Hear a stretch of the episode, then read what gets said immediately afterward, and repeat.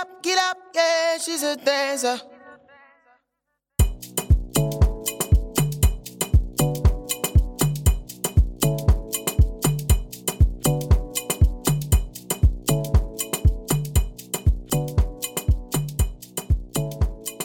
Hallo ihr Lieben, wir sind zurück, Split der Tanzpodcast mit Leila und mit mir Aisha.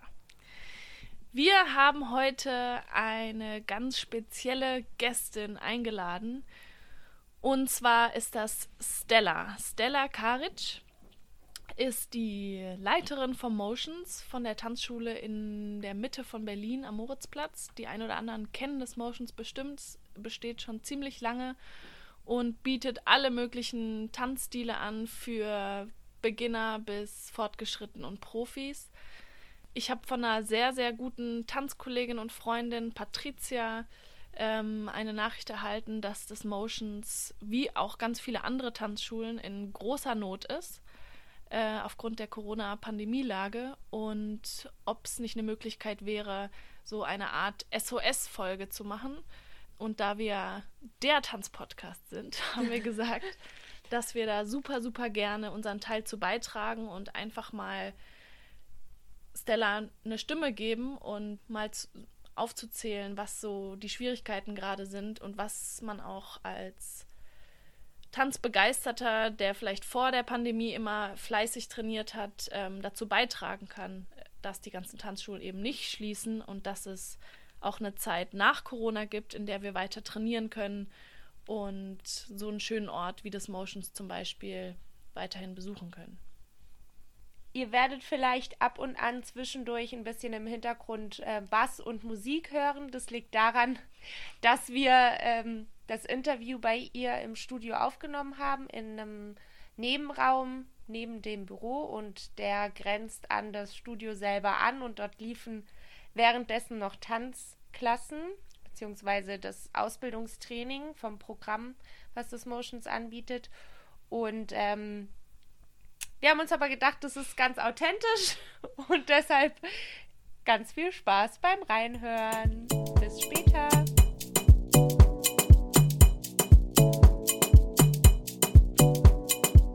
Wir steigen einfach ein. Erzähl mhm. erstmal, wer du bist, wo du herkommst, mhm. tänzerisch und was so dein Weg war bis heute. Ähm, ja, also ähm, ich heiße Stella und ich äh, komme eigentlich aus Berlin, also zwar in Würzburg geboren, aber seitdem ich zwei Jahre alt bin, in Berlin äh, mit meiner Mutter aufgewachsen. Und äh, ich habe ein sehr kreativ-künstlerisches Elternhaus. Meine mhm. Mama ähm, war mal Punk-Sängerin in einer Band und äh, mein Vater Schlagzeuger und so. Also äh, ich bin sehr ähm, freigeistig sozusagen aufgewachsen und mit unglaublich vielen verschiedenen Kunstformen in Berührung gekommen als Kind. Ich habe dann auch meine erste Tanzstunde war Bauchtanz. Und ähm, genau, also das war so mein Einstieg in diese Welt. Äh, in, mit so richtig, da war ich richtig klein auch, das habe ich ein paar Jahre gemacht. Irgendwann ähm, habe ich dann tatsächlich übers Fernsehen so diese geilen Filme von früher gesehen, was so Revue-Sachen waren und dann manchmal haben die auch, sind die auch geschwommen und dann war auf dem Eis und so, aber ich fand es mhm. total schick und wollte dann unbedingt auch irgendwie so tanzen und dann ähm, haben wir eine Schule rausgefunden, das war das Ballettzentrum am Kudamm. Und dann habe ich da erst äh, einen Kinderkurs gemacht, dann war ich nochmal ein Jahr beim Friedrichstadt-Palast Ensemble. Ja. Bin da aber dann tendenziell eher geflüchtet von, weil damals war das, was sie da an Jazz, also das Balletttraining war gut, aber das Jazztraining war sehr altbacken, kann man sagen. Ähm, das war, also, weiß nicht, Anfang der 90er Jahre, so 92, 93 oder sowas muss es gewesen sein. Mhm. Irgendwie so, oder ein bisschen mehr, vielleicht 94, keine Ahnung, irgendwie so. Und dann war ich eben im Ballettzentrum und habe da immer, immer mehr trainiert. Und äh, dann hat Manu, äh, Manuel Mondon, der äh, die MM Dancers hat, hat ähm, eine neue Junior Company aufgemacht. Und ähm, dann war ich da eben drin und bin dann auch zum äh, Junior Dance Captain ähm, sozusagen, also hatte mhm. mich da so reingesetzt in diese Position und ab da war ich im Ballettzentrum gefühlt immer und durchgehend. Ähm, nur freitags gab es keine Kurse sozusagen in der Zeit und ähm, habe da quasi eigentlich meine Ausbildung gemacht und ähm, habe dann auch für Manu viele Shows getanzt. äh, schon in ganz frühen Jahren. Ähm, und als ich dann irgendwann mein Abi hatte, also das ging so insgesamt, also die Zeit bei den MM Dances, wo ich so jeden Tag da war, waren so gefüllte sechs Jahre ungefähr. Wow. Das genau, ist lang. sehr intensiv. Ja. Genau. Also so von sowas wie 13 bis halt so 19 ungefähr. Mhm. Dann habe ich mein Abi gehabt und bin erstmal kurz nach New York für drei Monate, auch um da zu trainieren. Bin zurückgekommen und hatte irgendwie Lust, auch nochmal was irgendwie ein bisschen Konkreteres zu machen. Habe auch meinen, so meinen Eltern so ein bisschen, also ich hätte eigentlich mal Tanz studieren sollen, glaube ich. Habe ich aber irgendwie nicht gemacht, weil ich halt auch schon so wahnsinnig viel trainiert hatte. So. Ja. Bisschen schade eigentlich. Aber auf jeden Fall habe ich dann eine Ausbildung zur Veranstaltungskauffrau gemacht. Ähm, was auch mir total liegt, weil ich so dieses Projektmanagement-Gedöns macht, macht mir Spaß. Also ich fühle mich auch in der Büroabteilung wohl. Also mit Büroklammern kann mich glücklich machen, aus irgendwelchen Gründen. ähm, ich habe da so einen Spleen, ja. so eine kleine nerdig, äh, nerdige Geschichte. Ähm, und habe dann ähm, eben so angefangen eben mit dieser Veranstaltungskauffrau-Ausbildung auch so projektorientiert zu denken. Und ich wusste irgendwie ziemlich schnell, dieses 9 to 5 ist irgendwie gar nicht so meine Welt. Ähm, und damals war aber so diese ganze Tanzwelt, also ich musste, ich brauchte auch so einen Moment, um mich irgendwie zu lösen, um mich selber ein bisschen zu finden nach dieser sehr intensiven Zeit ähm, bei Manu. Und ähm, habe dann angefangen, viel für Jugendliche zu unterrichten und irgendwie mein Jugendmusical für einen Träger zu machen. Und hin und her so und habe dann in der Bühnenkunstschule Academy, das ist so ein, ähm, äh, die sind an einem Verein dran, ist ein Projekt von der Gaza gesponsert, gibt es jetzt seit 17 Jahren Mhm. Und äh, da wird Tanz, Schauspiel und Gesang unterrichtet. Und äh, über ein Jahr, also man kann da auch nur ein einziges Mal mitmachen als Jugendlicher zwischen 13 und 19. Und da unterrichte ich eben jetzt seit auch 17 Jahren äh, für ja, den Tanzbereich. Also es gibt zwei Dozenten. Ja, ist ewig, ne? Ja. ja ich werde auch 40 dieses Jahr. Also ich glaube, je länger, je älter man wird, desto mehr kann man halt auch erzählen, so, ne? Ja.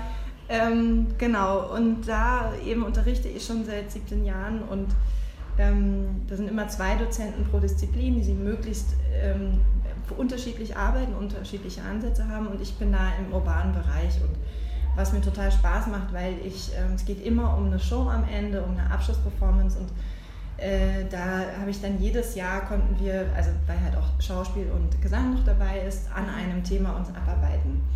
Und ähm, so sind jedes Jahr ganz unterschiedliche Stücke entstanden und immer mit den Jugendlichen halt auch gucken, was für Qualitäten haben die, was kann man gut rausholen.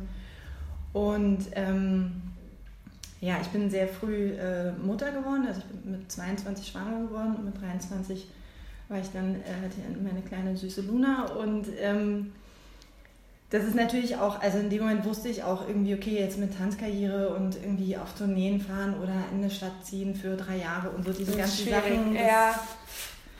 Kriegt man da in der, also ich habe das einfach überhaupt nicht für mich gesehen, so diese, diese Welt und ähm, habe dann als erstes mal ein, ähm, ein äh, Musiklabel gegründet für äh, Conscious Hip Hop Rap und habe äh, Alben rausgebracht. Also was ganz anderes, so komplett eher an meiner... Als Produzentin dann, oder? Ja, kann man so sagen. Also ich habe nicht die Musik produziert, also ich saß jetzt nicht im Studio und habe die Beats abgemischt, aber ich habe quasi die komplette Kommunikation nach außen übernommen. Ah, okay. Also die Promo, äh, die ganzen, die ganzen Absprachen zwischen den verschiedenen Bauteilen, also das Artwork, die ähm, gucken, dass alles gleichzeitig fertig wird und dann eben die ganzen Magazine informieren und äh, die ganzen Abrechnungen machen und so weiter und so fort. Ähm, das hat mir auch wirklich Spaß gemacht und vor allem, weil halt auch die Jungs gute Musik gemacht haben. Edit Entertainment hieß das, so mein erstes Album, was ich wirklich allein betreut habe, war äh, Amovos Entwicklungshilfe, sein Debütalbum. Mhm. Chefgeld habe ich auch rausgebracht am Anfang, also so, das ist alles sehr, sehr lange her. Ähm, und habe immer währenddessen ähm, unterrichtet. Also ich hatte in dem, da wo die Bühnenkunstschule ist, auch nachmittags noch zwei Kurse. Und irgendwann habe ich gemerkt, dass mir das eigentlich nicht reicht, Leute nur so einmal die Woche zu sehen oder zweimal die Woche, sondern ich will. Wo war das? Ähm, in der, äh, das ist sozusagen in der alten Feuerwache. Die haben einen großen Saal, eine sehr große Fläche, 250 Quadratmeter. Okay, da warst du dann immer so. Genau. Aber das war mehr so also Breitensport. Genau, oder? also eher, okay. also vor allem Jugendliche. Also mhm. eher so Richtung Talentschmiede als ähm, irgendwie das Bedienen von von, einem, von einer Nachfrage. So. Mhm. Und eben, also die Bühnenkunstschule, äh, es immer, waren geschlossene Gruppen, die eben nur ein Jahr teilnehmen konnten. Und dann hatte ich zwei offene Nachmittage, wo die Kids aus der Bühnenkunstschule alle auch hingekommen sind und ich noch intensiver ähm, eben arbeiten konnte. Ich habe dann so Trainings gegeben von so zweieinhalb Stunden immer und so, total ja, abgefahren. Krass. Ja, und ähm, ja, und das hat mir alles sehr viel Spaß gemacht und ich habe irgendwie gemerkt, ich will eigentlich länger an Leuten dran sein. Also dieses Ausbilden, ich habe auch voll den Fable für äh, Körper. Also wo ist welches Gelenk, welcher Muskel macht, hat welche Funktion, wo wird Spannung übertragen, die ganze Faszienwelt und so, da gehe ich total auf. Ich kann mich Stunden über äh, die verschiedenen Gelenkoptionen in der Hüfte unterhalten. Und das ist aber gefährlich, dass wir uns jetzt gegenüber sitzen, sonst driften wir ab. ja, ja also das da, ist spannend. Das ist total Fall. spannend und ähm, da bin ich auch, irgendwie habe ich auch Bock, mich noch weiterzubilden auch und so. Also es ist richtig, da, richtig hungrig so. Mhm. Ähm, und unterrichte das eigentlich auch ganz viel. Ich lasse es total einfließen in meinen Unterricht und will halt gerne so eine langfristige Entwicklung äh, eher sehen. Und habe auch festgestellt, eben als junge Mutter, dass ich irgendwie so richtig in den Tanzschulen, die es damals gab in Berlin, bin ich nicht so richtig, hatte ich nicht das Gefühl, ich kann irgendwo hin so richtig. Mhm. Also so ähm, in der Zeit gab es nur nicht so richtig diese offenen Profiklassen wie Jette Marameo oder sowas. In, also das war ja 2005, 2006 ähm, wenn es die schon gab, habe ich es nicht mitgekriegt oder war einfach auch gar nicht an der Szene irgendwie angedockt so. Und ähm, ich habe irgendwie die ganze Zeit gedacht, mir fehlt irgendwie so ein Ort. Und ähm, habe dann auch das mit dem Label irgendwann gemerkt, so pff, mich interessiert zwar die Musik da dran und ich finde es auch irgendwie spannend, weil es irgendwie alles schon noch mit Bühne zu tun hat. Ursprünglich dachte ich, ich könnte irgendwie die ganze Zeit für deren Konzerte irgendwie tanzen, aber es ist ähm, doch relativ schwierig, Conscious Hip-Hop-Rap, der so voll äh, Backpacker-mäßig ist, äh, zu verbinden mit einer Bühnenshow, wo irgendwie energetisch getanzt wird. So, das hat okay. in manchen Momenten funktioniert, aber und ich habe auch viel zu viel ähm, eingenommen von dieser ganzen Orga-Arbeit. Also äh, genau, ich bin da quasi meinem eigentlichen Ziel, warum ich dieses Label interessant fand oder da irgendwie so mitzuarbeiten, nicht hinterhergekommen, sondern war dann am Ende auch die einzige Frau in diesem ganzen Männer-Circle, die dann die Akten zusammengehalten hat und die Steuererklärung rechtzeitig abgibt und so weiter. Also ich habe irgendwie, also rückblickend weiß ich nicht, was ich da so eigentlich äh, abgearbeitet habe. Aber es war trotzdem eine schöne Zeit, ich habe viel gelernt und habe dann gemerkt, okay, ich will irgendwie mich auf Tanz fokussieren und ich will ein Studio haben. Also es ist so richtig aus mir heraus irgendwie so gewachsen und auch mit dem Training, was ich hatte und alle waren mir, ja, mach doch mal mehr und mach doch eine eigene Schule auf. Und dann, ne? okay, okay, okay. Und ein bisschen hat es gedauert und dann äh, bin ich los und habe äh, mich mit diesen Themen mal wirklich auseinandergesetzt, einen Businessplan geschrieben, das alles aufgeschrieben. Ich musste mir wahnsinnig viel Geld leihen. Also es ist jetzt nicht so, dass meine Family gesagt hat, ach ja, Kind, hier, nimm mal, mach mal, sondern eher das Gegenteil. Ja, wir haben drauf gewartet. genau. Ja, ja, klar. Gar nicht. Muss man oft für kämpfen dann erstmal, gell? Ja, total. Also und ich habe dann auch, also das Gute ist, dass ich voll den Support habe. Ne? Also die sind alle stehen total hinter mir und finden, finden eher so, ja, cool, coole Idee, mach doch mal. Aber ähm, also alles, was Finanzen betrifft, musste ich mir äh, von außen leihen und ich habe zum Glück äh, sowohl ähm, an, mit Privatpersonen so stabiles äh, Vertrauensverhältnis und Mentorenverhältnis, dass da das Vertrauen da ist, mir das Geld geliehen zu haben und dann eben auch eine Bank und so weiter. Und ähm, dann habe ich halt mit diesem Businessplan konnte ich alle überzeugen und habe äh, parallel natürlich Orte gesucht und ähm, habe verschiedene Spots in Kreuzberg angeguckt.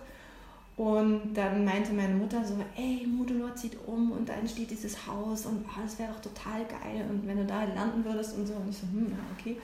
Und dann habe ich da angerufen und meinte, ja, also ich habe vor Existenzgründung und hm, hm.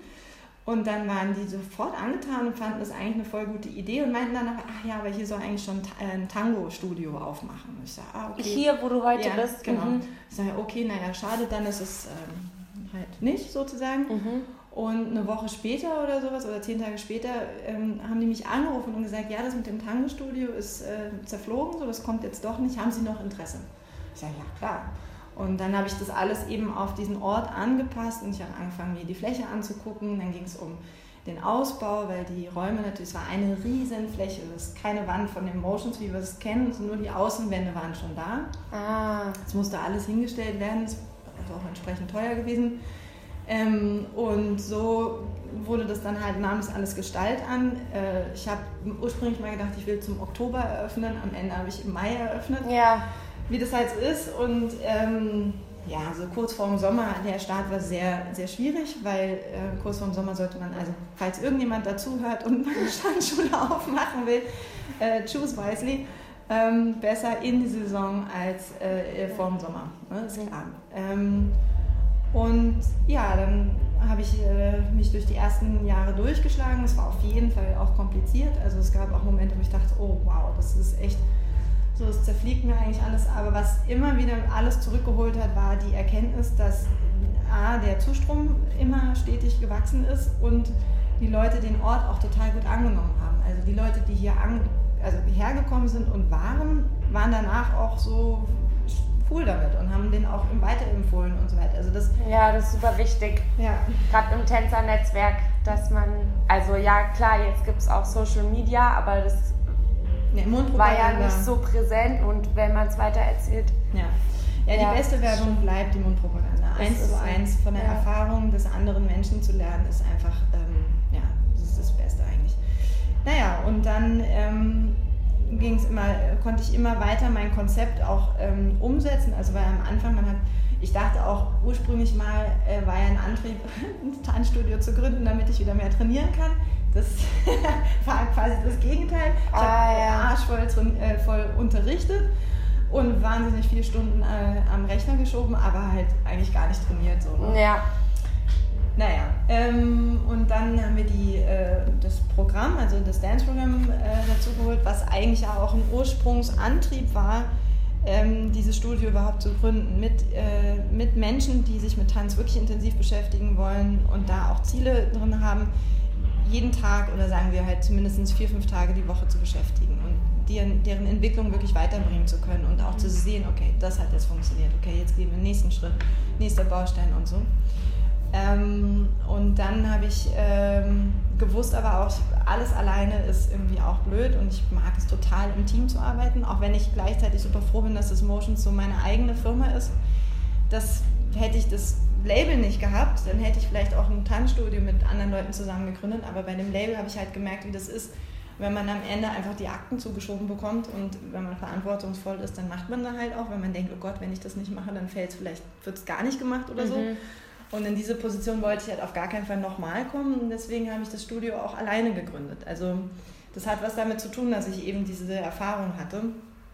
Naja, und ähm, ich bin aber total happy mit den, mit den Dozenten, die in diesem Studio unterrichten, weil es ein wahnsinnig schönes Teamgefühl ist. Und wir auch, ich meine, das Studio wird jetzt bald neun Jahre alt und alles, ja, wir haben voll so eine gute Arbeitswelt geschaffen und es ist ein vertrautes, ähm, authentisches und auch auf Augenhöhe und eine totale Wertschätzung. So, das finde ich total cool.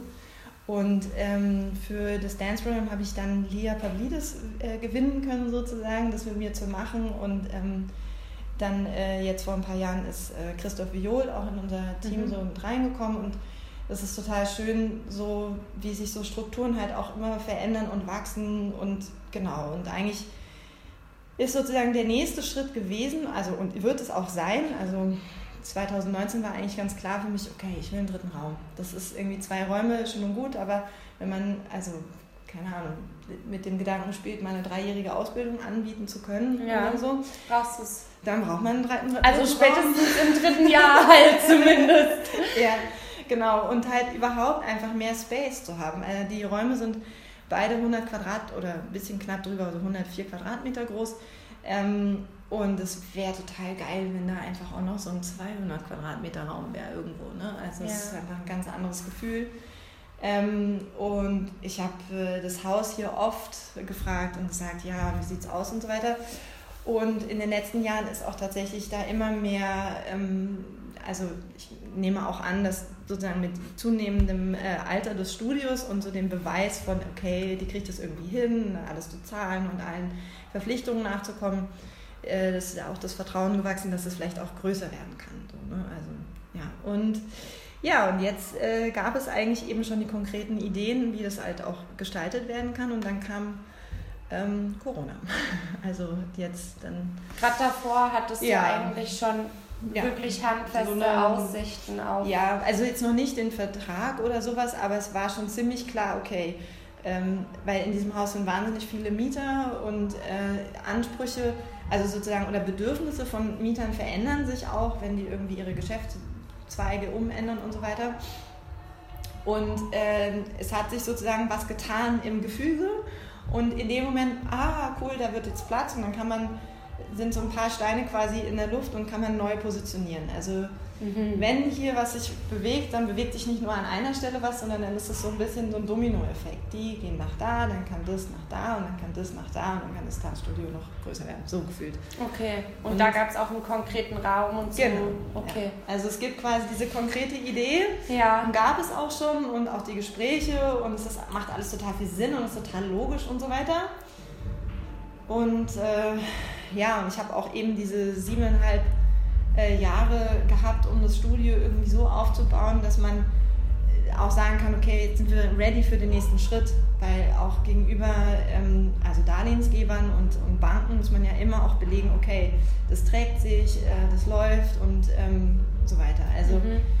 Ich meine, es ist dasselbe im Tanzbusiness, es ist nicht so wahnsinnig Geld zu holen, das wissen wir alle. Ähm, außer man ist vielleicht Choreograf für einen Superstar, keine Ahnung, Ja. Choreografin. Ja, ja, klar. Ähm, aber ansonsten ist es alles eher, eher schwierig. Wenn man mal guckt, was eine Yoga-Klasse kostet und was eine Tanzklasse kostet, dann kann man sich auch nur fragen, warum das nicht äh, von vornherein kulturell vom Staat mehr äh, gefördert wird und wieso ist nicht Tanz von vornherein ähm, Mehrwertsteuer begünstigt, sagen wir mal, oder zumindest irgendwie in die Richtung. Man könnte ja, Ja. denken, das ist Kultur. Irgendwie dann gleich auf 7% alles oder die Gemeinnützigkeit von vornherein oder irgendwie konzeptmäßig, also nicht alle müssen gemeinnützig werden, aber im Sinne von, dass, ähm, dass da eine, eine, ein Support besteht, weil das eben eine Kulturarbeit ist. So, ne? Und ja, also wenn man den Preis aufrufen würde wie fürs Yoga, weiß ich nicht, ob das dann so viele Leute machen könnten. Also es ist auch schade, wenn Tanz plötzlich so teuer werden müsste, dass sich das niemand mehr leisten kann, der dafür Herzblut hat und Mhm. Leidenschaft und das wirklich braucht für die Seele.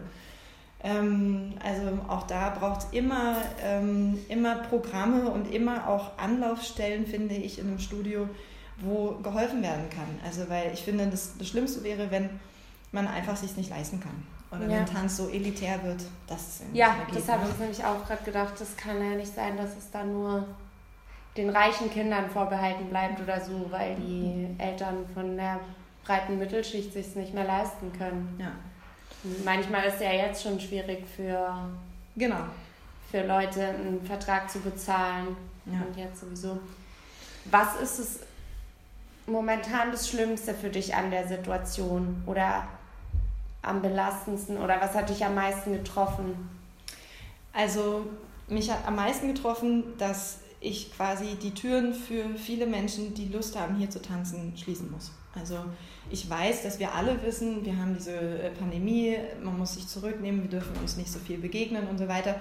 Also ich weiß, dass es dann übergeordnetes Verständnis für die große Situation gibt, aber gleichzeitig finde ich es total schade, dass, ähm, dass, dass, man, dass die offenen Kurse nicht stattfinden können und dass diese Lust und der Hunger zu tanzen nicht bedient werden kann. Ja. Also, und auch also so nachmittags, abends, wenn hier normalerweise es richtig voll ist und die. Leute da sind und dann sind da irgendwie nur so ein paar Peoples und man denkt so, oh Gott, ey, wie kann es sein? Und die armen Menschen, die alle dieses, das nicht genießen können gerade. Und das ist ja. Ja. nicht nur in meinem Ort so, sondern in allen Tanzstudios in Berlin, Hm. ähm, dass da einfach keine, dass das Leben so fehlt. Also Mhm. mir fehlen die Leute und genauso ist es wahrscheinlich vice versa so. Ja, weil die einzigen, die jetzt im Moment trainieren können, und darauf bin ich auch, äh, darüber bin ich sehr glücklich, dass Tanz einfach weiter besteht. Also weil ich bin ja nicht angetreten, um ein Tanzstudio irgendwie existenzgründungsmäßig zu gründen, um dann im ersten Moment von irgendwie äh, Lockdown, alle müssen runter, äh, ähm, gar nicht mehr zu überlegen, wie kann aber irgendwas weitergehen. Also Mhm. bin ich einfach nicht gestrickt. Ich versuche immer zu gucken, okay, was ist aber möglich? Und ähm, berufliche Bildung, und das sind diese Dance-Programme, also Dance-Programm und Basisprogramm, diese beiden Programme, die wir haben, sind berufliche Bildung. Da gibt es ein Zertifikat und ein ganz klares Zeugnis und wird genau aufgeschlüsselt, wie viele Stunden und hier und da und dort. Und ähm, das darf stattfinden. Also da sind wir zum Glück ähm, in einer anderen Senatsverwaltung sozusagen, weil wir das halt so äh, anbieten und nicht einfach nur Breitensport Ja. und äh, Sportbetrieb und so. Und ähm, sind nicht in der schulischen Bildung. Schulische Bildung hätte auch nochmal andere Vorteile, ähm, vielleicht auch ein paar Nachteile, weiß ich nicht. Ist immer beides, ja.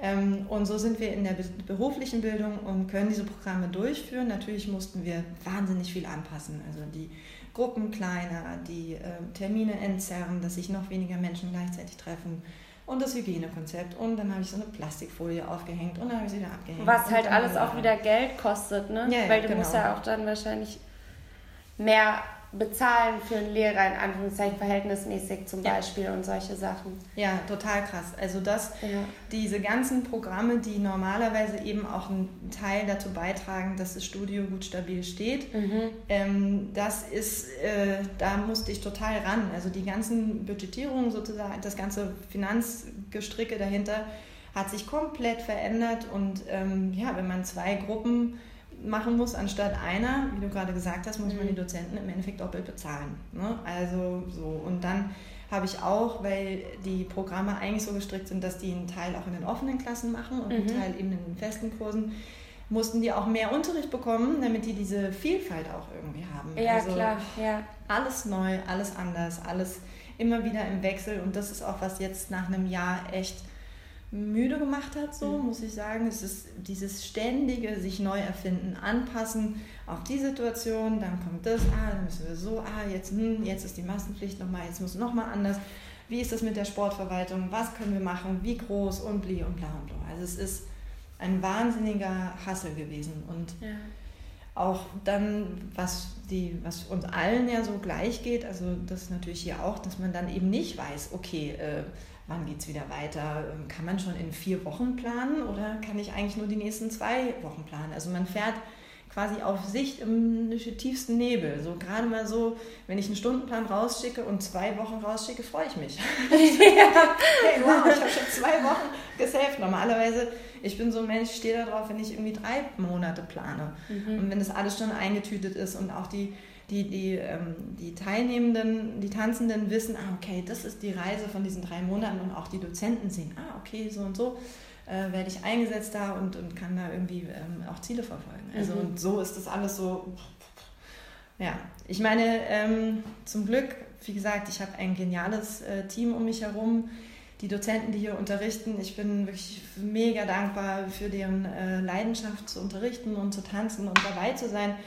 Und ähm, bin super dankbar für die Flexibilität auch. Also, Mhm. wenn man plötzlich merkt, oh, okay, jetzt ab November so, aber eigentlich müssen wir mehr Stunden. Ah, könnt ihr so und so, ne, und so. Alles verschiebt sich, die Tage verschieben sich, die Uhrzeiten und so weiter. Aber trotzdem war die Flexibilität da, um auch weiter zu unterrichten. Und Ja. das ist äh, so auf Zuruf zum Teil. Und es ist so, oh, okay, cool, danke schön. Also, das ist eine krasse Kollegialität auf jeden Fall am Start. Es ist wahrscheinlich halt auch super schwierig, weil man, man ständig so ein bisschen unter Spannung kommt und es kommt nie die Erleichterung im Gegenzug, so was irgendwie wie jetzt Lockerungen oder Finanzspritzen immer wieder von, von oben. Das, das zerrt. Auf jeden natürlich. Fall. Ja, total. Das ist krass. Vor allem, also weil du es gerade erwähnt hast, also Finanzspritzen und Lockerung und so, ähm, nichts war immer so gewiss, wann und es passiert.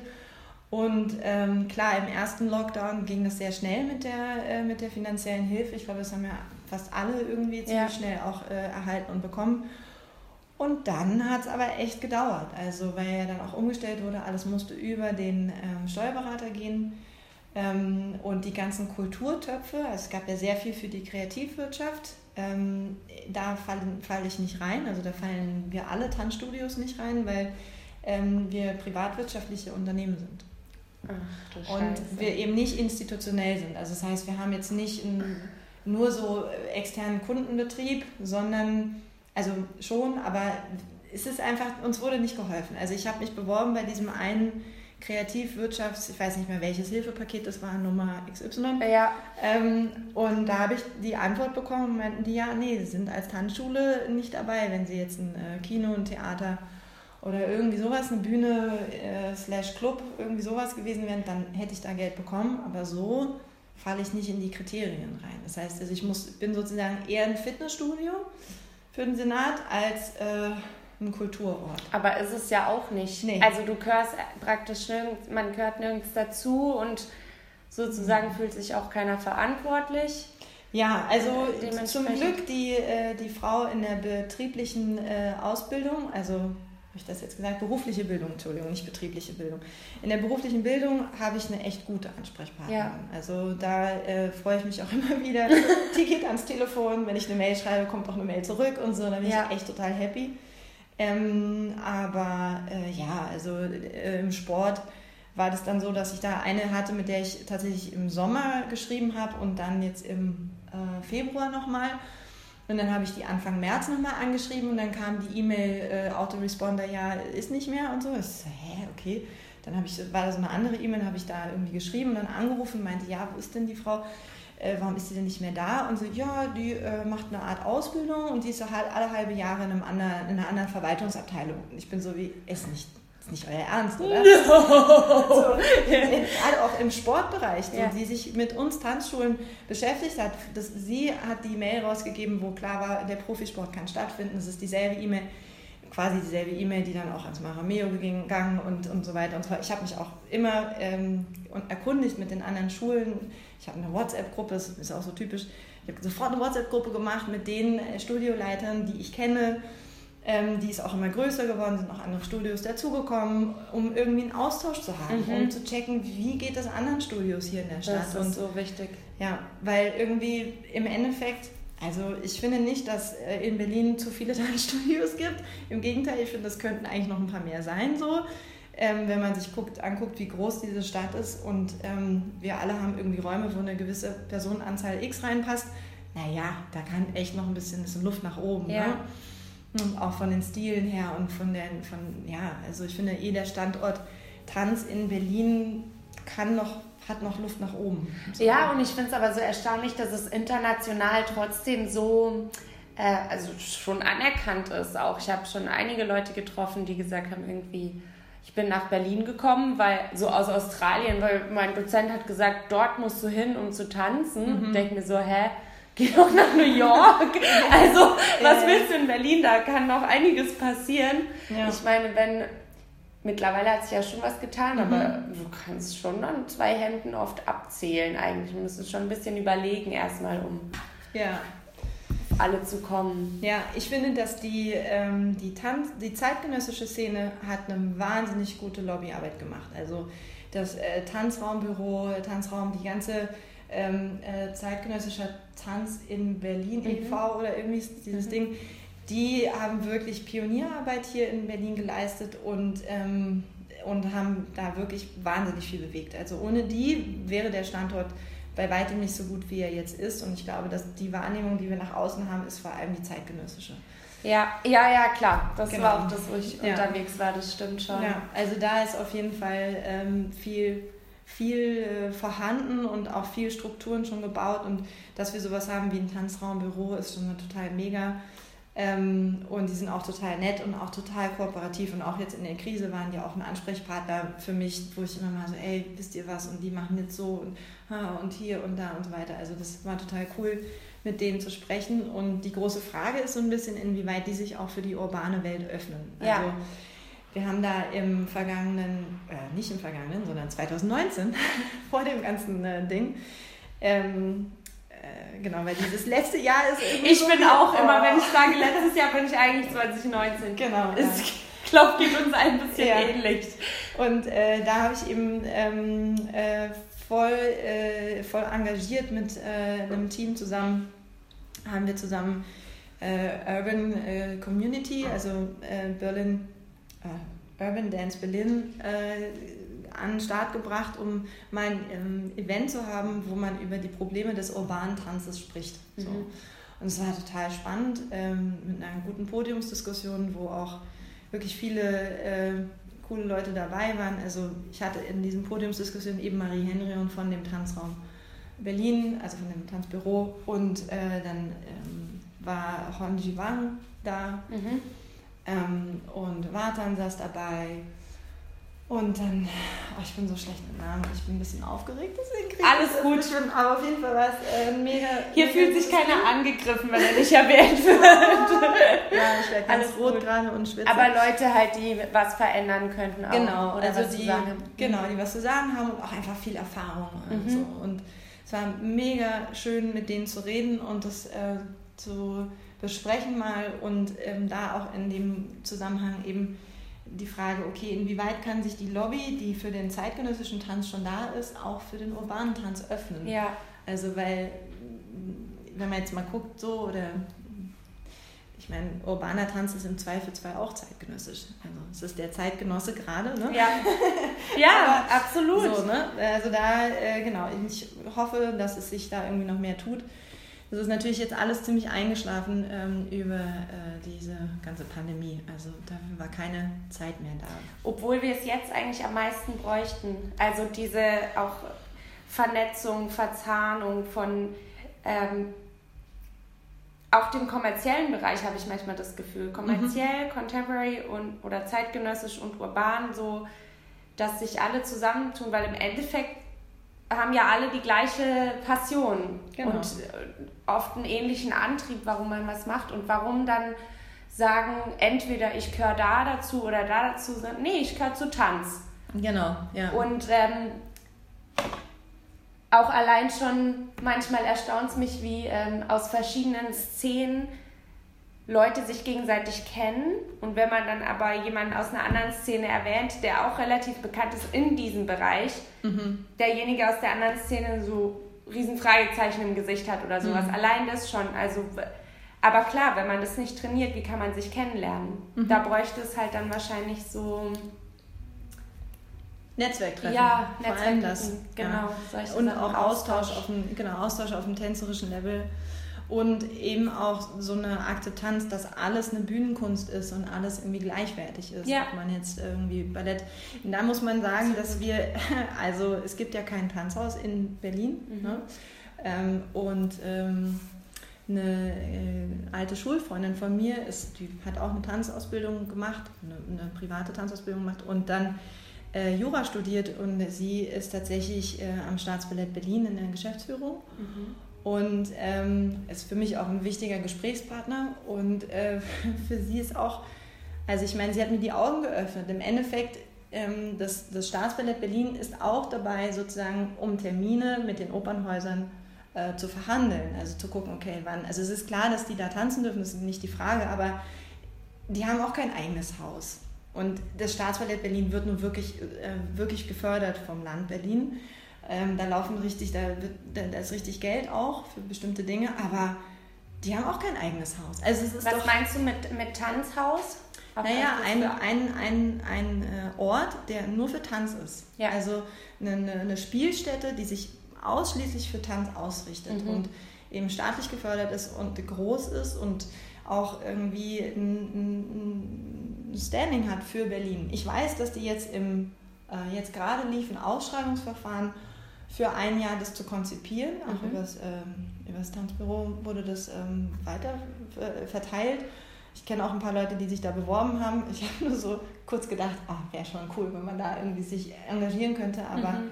bei dem aktuellen äh, Arbeitspensum, was zu leisten ist mit der ganzen Verwaltung und diesen ganzen an die Regeln anpassen und die Programme durchziehen und gucken, ah, jetzt kann man Profiklassen machen, okay, let, let's do it.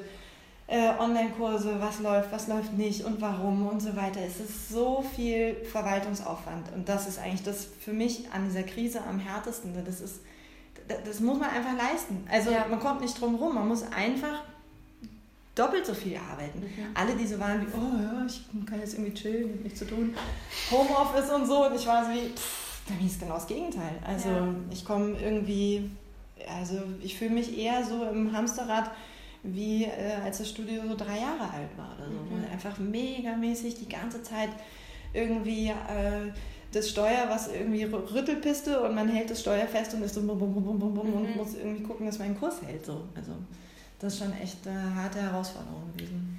Wo hast du, also wir haben ja vorhin schon, hast du kurz erwähnt, du hast viel Support von deinen Dozenten bekommen und von deinem Team, aber auch von dieser WhatsApp-Gruppe, wo viel Resonanz kam. Was war so für dich die wichtigste oder die stärkste Unterstützung, die dir Halt gegeben hat? Oh, das ist äh, mein privates Umfeld. Okay. Also mhm. da ist, ich bin so ein, äh, ich brauche das so, ich brauche nahe Menschen um mich herum und die haben mir auf jeden Fall, ähm, das ist dann doch im Endeffekt, also klar, in der Arbeitswelt und überall in Kontakt und so weiter, aber mein nahes Umfeld ist dann doch immer noch das, äh, was mir am meisten ähm, ja, Hilfe und Halt auch gibt. So. Ja. Im Zuhören und im Verständnis haben und irgendwie auch mal drüber lachen. Und also Humor hilft. so, drüber lachen ist, ist immer die beste trotzdem lacht. Genau. Ja, weil es echt ähm, ja, manchmal auch so absurd ist, äh, dass man da irgendwie am besten mit einem Witz irgendwie drüber herkommt. Ja. ja. Was würde dir dann äh, aktuell die größte Erleichterung bringen? Oder wo, was, wenn irgendwie sich was tut, wo könntest du am meisten aufatmen? So. Also wenn man, wenn ich jetzt mal daraus weitermache und sage, was mein Wunsch wäre, mhm. ich fände es cool, wenn ich ähm, vom Staat mit, äh, gar nicht so sehr mit finanziellen in der Zukunft, also ich brauche schon noch mal ein bisschen Geld, aber äh, wenn die einfach Soforttests bereitstellen würden und zwar mir so an die, weiß ich nicht, pro Tag äh, 100 Dinger oder so. Mhm. Ja, äh, klar, das ist auch ein Kostenfaktor, aber wenigstens für diese Zeit jetzt, wo es alles noch so unsicher ist und alle, die, die trainieren kommen wollen, einfach eine halbe Stunde früher kommen und das kann man ja irgendwie aufbauen, unten im Hof oder ein Zeltchen irgendwo hin und alle machen einen Soforttest und können ganz normal trainieren kommen. Ja. Das wäre mein größter Wunsch. Das wäre das Wichtigste. Also weil ich sehe schon mit dieser, mit dieser Teststrategie eigentlich eine, eine Erleichterung. Klar, Impfen ist auch eine gute Sache, aber so dieses in dem Moment wenigstens zu 95 Prozent oder manchmal mhm. ja sogar 97 Prozent sicher sein können, äh, ich bin safe und alle um mich herum sind genauso safe. Weil was ich schon auch gemerkt habe, gerade im Sommer, wo dann ein bisschen wieder auf war, und alle wieder trainieren kamen, beziehungsweise nicht alle, dass die Leute verständlicherweise auch Angst haben, wieder mhm. in Räume zu gehen, wo vielleicht 20 Leute drin stehen oder 15. Also selbst auch kleine Gruppen sind manchmal dann plötzlich überfordernd, weil wir es alle nicht mehr gewöhnt sind. Also wenn dann plötzlich 16 Leute im Raum stehen, denkt man schon, oh, wow, ist aber jetzt eng und früher standen da 30 so ja. gefühlt. Also das ist echt ein krasser Shift, der da passiert ist und ich glaube, dass dieses sich sofort testen können, einmal am Tag, oder wenn alle Menschen sich einfach einmal am Tag testen können, wenn alle einfach einen Soforttest pro Tag für einen Monat, das kann man sicher ausrechnen, wie viel Geld es ist. Und ich nehme an, dass es äh, zu bezahlen ist, wenn man sich überlegt, was auf anderer Seite bei diesen ganzen äh, Lockdown-Maßnahmen und die ganzen Schließungen und die ganzen Betriebe, die in so harte Schwierigkeiten kommen, äh, dann auf anderer Seite gezahlt werden müsste vom Staat oder halt auch wird. Also ja, und man könnte es ja immer noch auch als Probe machen, mal ja. oder in kleineren Schritten, wo die ja. Deutschen ja sehr gut drin sind, hat man ja. mittlerweile festgestellt. Ja. Könnte man ja wirklich ähm, schauen. Und auch die Frage, die ich mir gestellt habe, war, was wirklich der Grund ist, dass ähm, mit Termin ähm, shoppen gegangen werden kann, aber nicht mit Termin ins Fitnessstudio oder tanzen. Ja. Da verstehe ich nicht sogar, also weil kann ich mir nicht vorstellen, dass der wirtschaftliche Faktor so wichtig ist, weil du kannst so viel online bestellen, aber der echte menschliche Kontakt im Tanzstudio, mhm. den kannst du nicht ersetzen übers Internet. Ja. ja stimme ich dir und, komplett zu. Äh, wo, oder wie kann es sein, dass Schulen trotzdem geschlossen bleiben? Das ist, mhm. also, und Tanzen gehört ja auch in diese Bildungssparte meiner Meinung nach mit rein. Mhm. Es ist ja nicht nur gut für die Gesundheit, sondern auch für die Kids in ihrer Entwicklung einfach. Mhm. Da stellt man schon ein bisschen so die Prioritäten in Frage. Auf jeden Fall. Manchmal finde ich. Ja, ich finde auch, dass, äh, dass das nicht, also dass wir kein Konzept haben für all diese äh, kulturellen und sportlichen Orte, also mhm. wo, wo sich das eben trifft, was du auch gerade beschrieben hast, dass es da keinen Ansatz gibt von der, von den, vom Senat, ähm, diesbezüglich irgendwie eine, eine, Strategie aufzumachen und zu sagen, okay, ab dann und dann könnt ihr sicher wieder mit sieben Leuten. Das war ja so die, der erste Schritt letztes Jahr im Juni, konnte man dann Klassen mit sieben Leuten offen stattfinden lassen, was halt auch krass ist, weil die Räume viel größer sind. Ja. Und das hat sich ja auch nicht wirklich gerechnet. Ne? Also das, da geht es dann nicht um, aber das, also auch Profiklassen mit ähm, irgendwie maximal zehn Teilnehmern, das rechnet sich auch nicht. Also ja, das eigentlich ist nicht. Eigentlich ich mach macht das- man es mal aus Liebe. Genau, ich, ja. das ist nicht, weil ich dann denke, oh cool, das Studio kommt damit gut durch die Krise oder Nee. so. Im Gegenteil. Also das ist eher äh, wahnsinnig viel Aufwand, das zu kommunizieren und irgendwie klarzumachen, dass es das gibt und auch gegen diese Stimmen von, äh, wie, was, dürft ihr das wirklich? Und könnt ihr das? Und, na, na, na, und ist das nicht verboten? Und so. Und dann immer sagen, nee, guck hier, da ist eine E-Mail vom Senat und hier habe ich es ausgedruckt und da hängt es und hm, hm, hm. ähm, so dagegen zu arbeiten und ich dann bei zehn Leuten, also das äh, betriebswirtschaftlich ist das nicht. Mhm. Das ist einfach, aber ich bin auch nicht angetreten, um ein Tanzstudio zu haben, um einfach zu sagen, ja, ist halt nicht, ciao. Ja. Ja. Und also du hast ja vorhin schon gesagt, vor, vor Corona sollte es daraus darauf hinauslaufen, dass das Motions erweitert wird um ein, Mhm. eine Fläche und du im Endeffekt früher oder später eine Ausbildung eröffnen kannst. Ja, das wäre so ein langfristiges Ziel. Ähm, das fände ich voll gut, wenn es klappen könnte. Ähm, und arbeite auch daran, dass das äh, stattfindet. Ja. Ist Und- es nach wie vor aktuell, Ja. nur einfach auf die längere Bank geschoben jetzt? Genau, oder? es ist nach wie vor aktuell und ich bin auch äh, im Gespräch mit dem Haus hier und die sind total gewillt und haben auch voll Lust oder sagen, also Lust ist ja vielleicht das falsche Wort, aber die sind auf jeden Fall auf supportive äh, und möchten das gerne äh, ermöglichen, dass das Motions eben äh, noch mehr Fläche nimmt. Also Mhm. ich bin ja jetzt hier auch schon eben bald neun Jahre und äh, konnte das auch bis hierhin halten. Und dann denkt man auch, okay, es geht dann auch weiter. Also drei, fünf und sieben Jahre sind so Kernmarken. Wenn Ja. ein Unternehmen drei Jahre geschafft hat, ist schon mal sehr gut. Fünf Jahre ist auch gut. Wenn ein Unternehmen sieben Jahre am Markt war, dann ist eine Entscheidungsfrage. Wenn es dann nicht mehr irgendwann gibt, dann hat irgendjemand gesagt, ich will nicht mehr Ja. Oder irgendwas ist ganz Schlimmes passiert. Aber äh, eigentlich ist dann erstmal ein Status quo gesetzt. Und deswegen sind total äh, dafür. Und es gibt diese Gespräche. Und ähm, jetzt mit dieser äh, Pandemie und den nicht wirklich ausreichenden staatlichen Hilfen, also das ist schon äh, so, ich habe jetzt irgendwie vor drei Tagen äh, das letzte Geld für Dezember bekommen. Und das ist halt hart. Also wir sind jetzt Ende März und das Geld hätte ich im Dezember gebraucht. Also es ist ja quasi aus einem, aus einem Mangel, der im Dezember stattgefunden hat, berechnet worden. Und jetzt ist es Ende März. Mhm. Und äh, diese neue Überbrückungshilfe, die jetzt dann danach gestellt werden kann, ähm, ist auch, also alles sowieso geht nur über die Steuerberater und die kriegen für ihre Arbeit natürlich auch Geld und Ja, wir wissen alle, dass die auch gut, also so, im Vergleich zu Tanz werden die sehr gut bezahlt. Ähm, und äh, ja, also da ist, äh, das ist echt ganz schön haarig manchmal, wie man denkt, wie, ich verstehe, also es ist so, okay, wie denkt ihr denn, dass das alles funktionieren soll? Mhm. Also, und äh, ich bin sehr froh, dass 2020 haben wir wirklich äh, gut alle zusammengehalten und das alles über die Bühne bringen können, ohne wirkliche neue Schulden aufzunehmen zu müssen. Ähm, und jetzt, da bin ich auch transparent und offen, äh, mit dem Jahreswechsel habe ich echt gemerkt, okay, jetzt wird es haarig, äh, jetzt wird es echt eng. Jetzt, ähm, mein äh, humorvoller Spruch ist, äh, twerken auf der Null. Also, ne? also Schönes Bild, ja. ähm, äh, ja.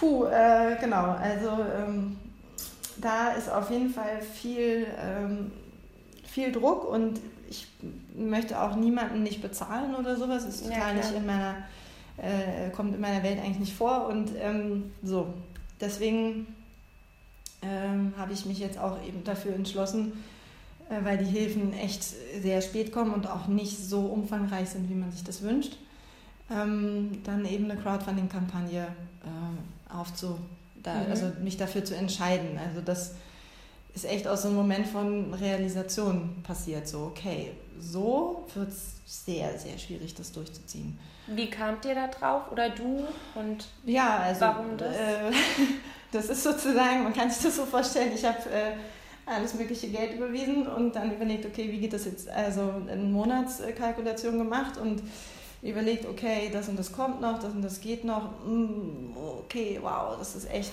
haarig mhm. und dann ähm, über drei Monate geguckt und so weiter, ähm, mich so betriebswirtschaftlich damit immer wieder, das ist ja ein ongoing Prozess, also auch immer jetzt nicht nur in der Pandemie, ähm, und gemerkt, okay, nee, das klappt so nicht. Ähm, und dann gab es schon immer mal wieder, ja, man kann ja auch Crowdfunding-Kampagnen machen und so weiter und so fort. Und eine gute Freundin von mir hat ähm, in einem Musikprojekt ähm, eine Crowdfunding-Kampagne gemacht. Mhm. Mm, und dann habe ich gedacht, ah ja, okay, na dann mache ich das jetzt mal, gucke ich mir das an. Und dann habe ich eben Start Next ähm, äh, mal geguckt und dann gibt es ja so Fragen und hier und da und ob das geeignet ist für einen und so weiter, für ein eigenes Projekt. Und konnte ich alles ziemlich gut mit Ja beantworten und ähm, habe dann gedacht, okay, brauche ich jetzt. Und mir war aber auch sofort klar, dass ich das auf gar keinen Fall alleine stemmen kann. Also das äh, neben dem ganzen anderen, weil ich auch in den Programmen sehr präsent unterrichte und dieser ganzen Orga und dem ganzen Gedöns, ähm, habe ich dann zum Glück äh, Lena Strutzke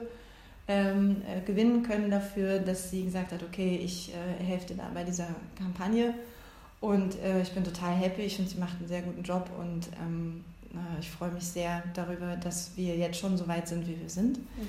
Äh, Release war irgendwie vor fünf Tagen. Also es funktioniert, es läuft und es funktioniert gut. Ja, also. Oder was ist so dein Resümee nach einer Woche jetzt? Nach einer Woche ist es auf jeden Fall ähm, das, das Schönste, was an der ganzen Geschichte ist, es zu sehen und zu hören und also diese ganzen Videos und die Beiträge und Briefe, die wir bekommen, Mails, die wir bekommen, wo einfach drin steht, ey, wow, krass und oh, auf jeden Fall und Motions muss weitergehen und so. Und diese für mich so eine ganz klare Realisation von, okay, das ist einfach ein größeres Ding. So, es ist es geht hier nicht um irgendwie so kleine individuelle Gedings und so weiter, sondern es ist nicht mein persönliches Drama. Genau, es ist nicht mein ja. persönliches Drama und ich hänge hier irgendwie will krampfhaft an meiner, meinem Unternehmen festhalten, so nach dem Motto, sondern dieser Ort ist wirklich wichtig für viele Menschen und es verbinden sich viele Menschen mit diesem Ort, weil sie ganz individuelle Erinnerungen haben, Erlebnisse, Erfahrungen, Leute kennengelernt haben, ähm, sich inspiriert haben lassen und so weiter und so fort. Und hier äh, richtig geschwitzt haben, gearbeitet haben und so. Das, das merke ich jetzt einfach nochmal so richtig stark und das mhm. berührt mich wahnsinnig. Also kann meine eigenen, also es gibt da ja so ein Video, wo ich irgendwie sage, was alles los ist. Ich kann das schlecht äh, ein zweites Mal angucken. Also ich muss mich dann immer verstecken, wenn das gezeigt wird. Ich, ich kriege dann eher so in meine Höhle zurück. Ähm, aber so, wenn ich sehe, dass dann für andere Leute das echt wichtig ist, bin ich so, oh ja, genau, es ist genau das Richtige, es jetzt zu tun, weil ja, also jetzt, es geht einfach auch nicht mehr weiter. Also ich, ich musste jetzt über den Jahreswechsel und über die letzten Monate ähm, tatsächlich auch Sachen stunden, weil ich gemerkt habe, dass jetzt geht das nicht. Und dann gucke ich halt da, okay, wo kann ich, äh, wo tut es nicht weh? Was, also das sind dann keine Privatleute, sondern ähm, zum Beispiel habe ich eine Miete gestundet, einen kompletten, das ist ein sehr großer Betrag. Mhm. Ähm, und äh, ich habe auch was beim Finanzamt gesagt, so hey, das kann ich jetzt irgendwie alles nicht zahlen, können wir da irgendwie was so, ne? Und dann ist klar, ich muss das mittelfristig bezahlen. Ähm, aber eben konnte jetzt erstmal mich um die Dinge kümmern, die jetzt wichtig sind. Und das sind vor allem für mich die Dozenten. Also dass da ähm, immer das Honorar rechtzeitig eingeht und ähm, oder auch noch schneller und so weiter. Und jedes Mal, wenn ich merke, oh, ich kann das erst nächste Woche überweisen, dann fühle ich mich schon schlecht. Mhm. Also ich versuche da echt zeitnah zu sein. Ähm, und ja, genau. Und jetzt weiß ich aber, ohne, ohne sowas wird es nicht funktionieren. Also mhm. es wird, ich will auch ungern so wahnsinnig viele Schulden in die Zukunft aufbauen, weil ich ja eigentlich was vorhabe. Also, ja, ich das will soll ja nicht, sondern es soll ja woanders hingehen. Genau, das also ich ja. will gerne, dass das sozusagen ähm, ich will gerne in die Zukunft gucken und an der Vision, die es gab und die schon so wirklich präsent war, die echt auch wieder nach vorne holen und sagen, mhm. okay, wir planen echt den nächsten Schritt. Wir gehen nach vorne und nicht so oh, in so einem Selbstmitleid irgendwie versinken oder so, sondern überlegen, okay, what to do, wie kommen wir ja. weiter, was ist der nächste, nächste Step so. Ja, und da alleine da gibt es ja wahrscheinlich auch schon genügend Steine, die sicher noch im Weg liegen und dann legt man da diese anderen noch mit dazu. Ja, genau. Im Prinzip. Ja, ja, das ist schon, äh, das ist schon krass. Ja. Auf jeden Fall. Deswegen ist auch diese Crowdfunding-Kampagne in beide Richtungen. Ne? Mhm. Also ist einerseits, um das, was jetzt äh, wirklich sich on top gelastet hat so, ne, und sich in die Zukunft schiebt, also diese ganzen Stundungen und so weiter und Dinge, also die Schulden, die ich jetzt aufnehmen musste, um irgendwie hier weiter äh, bestehen zu können, die zu bedienen einerseits ähm, und dann aber auch zu gucken, okay, wir können das Studio so safe wieder hinstellen, dass wir auch vielleicht, also das ist so meine, meine, meine Traumvorstellung ist, dass ein kleiner Anteil von dem Ausbau, der irgendwann kommen wird, äh, schon wie so vorfinanziert sein könnte. Das, mhm. Also für so einen Ausbau, äh, da muss eh, werde ich nochmal einen Kredit aufnehmen müssen und mich irgendwie um Darlehen halt insgesamt kümmern müssen. Aber wenn es zumindest so ist wie, also wenn es mich zurückkatapultiert auf kurz vor die Krise, dann ist schon alles cool. So, mhm. Und dann weiß ich, ich habe äh, hab irgendwie eine kleine Sicherheit, um die, nächsten, äh, die nächste Phase irgendwie zu, zu stemmen zu können. Und äh, ja, und es ist sehr schade, dass das nicht, dass das so ist. Ich, äh, es ist auch ein sehr, also es ist ein sehr vulnerables Gefühl. Ja.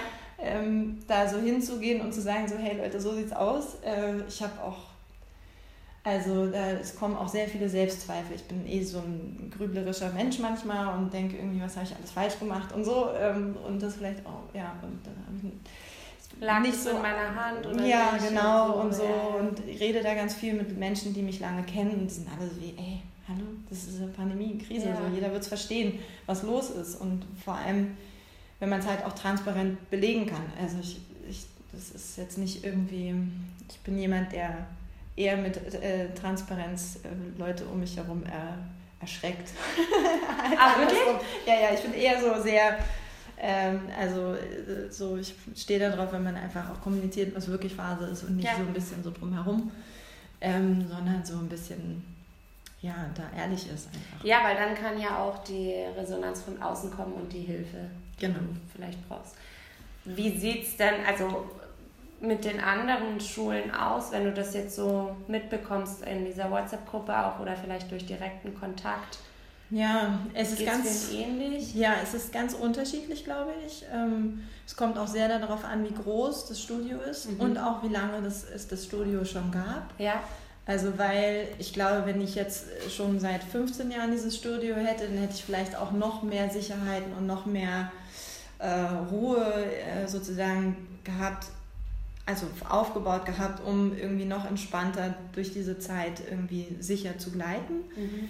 Ähm, und anders, andersrum Studios, die deutlich kleiner sind, wo auch die, die Fixkosten deutlich geringer sind, mhm. können natürlich auch viel einfacher runterfahren. Also hier mit den äh, knapp 500 Quadratmetern, die ich habe, ist einfach pff, wahnsinnig viel Action los. Mhm. Also wenn da irgendwas fehlt, ähm, dann ist es halt auch sofort ähm, deutlich spürbar. Also die, ich will damit sagen, die Miete ist nicht, nicht ganz äh, geschenkt. Mhm. Ähm, ist jetzt auch nicht mega äh, übertrieben teuer, aber es ist schon teuer und ähm, das muss auch erstmal erwirtschaftet werden. Also damit so eine Maschine läuft, muss ganz schön viel rein und raus.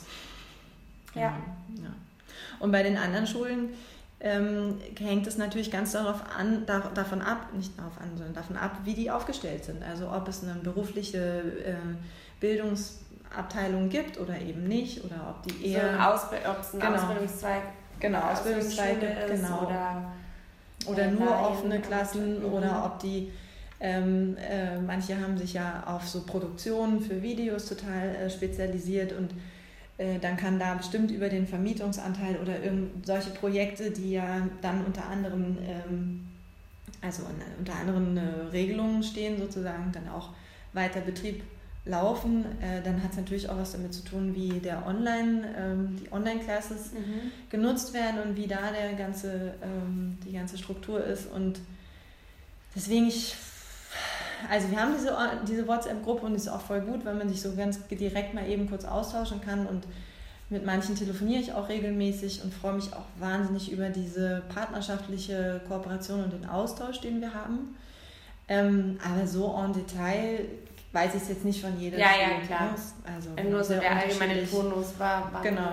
Der allgemeine Tonus ist halt, also wie gesagt, manche sind für Residenzen und Projekte, die anderen sind für Produktionen und Videos, die nächsten haben auch einen Ausbildungsbereich und die nächsten ähm, vermieten eigentlich nur noch. Mhm. Also so jeder guckt so, was halt für die, für die eigene ähm, Location am besten passt, so mäßig. Ja.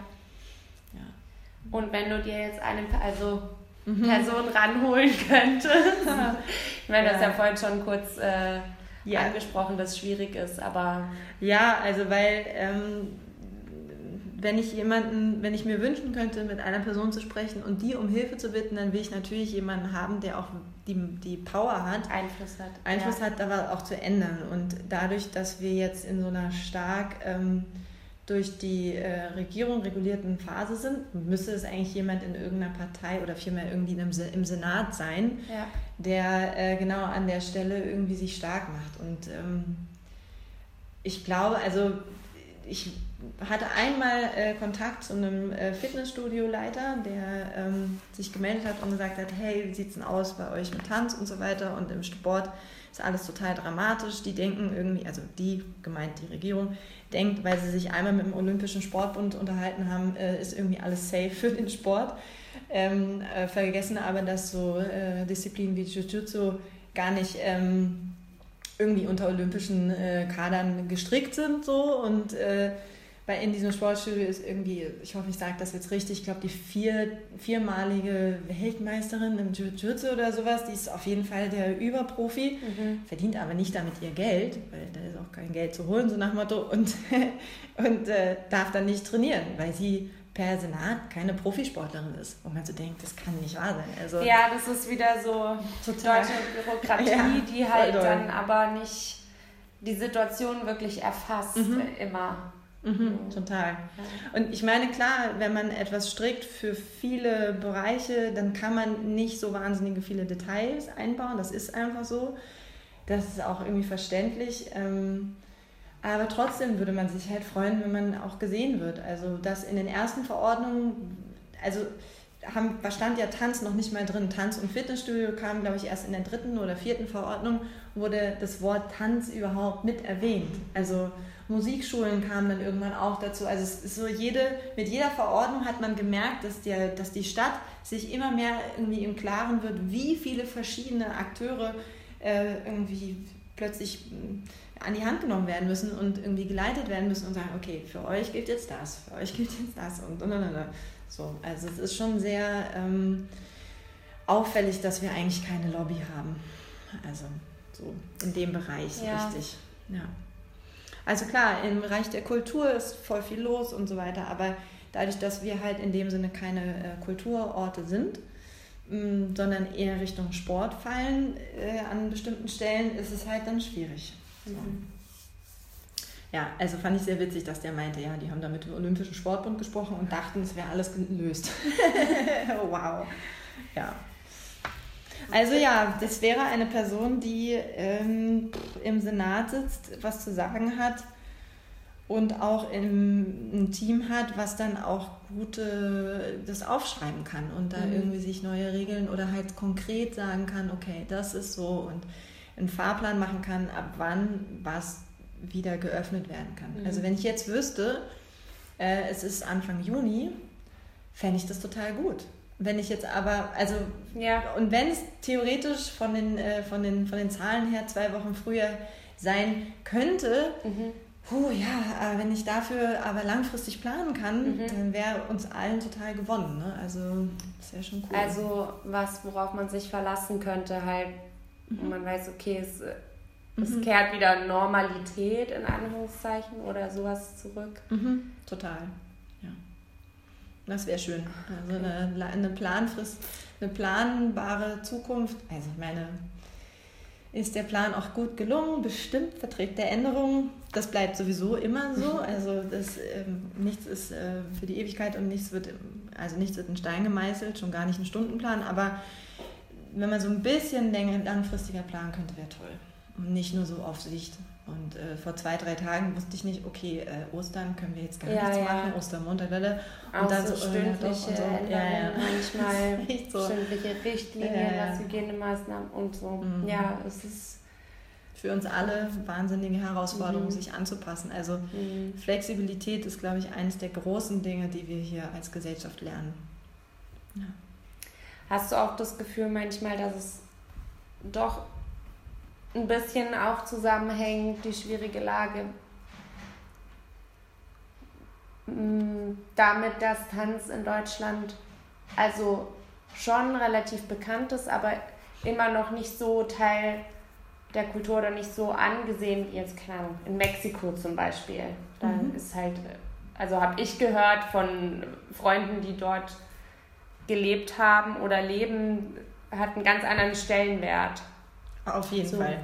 Also der Stellenwert von Tanz in Deutschland ist äh, gefühlt unterirdisch. Also wenn man sich mit Leuten unterhält, die halt vielleicht einmal im Jahr ins Theater oder in eine Oper gehen oder ins Ballett, mhm. äh, dann ähm, ist da sehr wenig Anerkennung und Verständnis da, leider. Also oder auch so wie nicht wissen, dass, um, was es eigentlich alles bedeutet und dass ja. Tanz so eine wahnsinns äh, sportliche Geschichte auch ist, vergessen die meisten auch.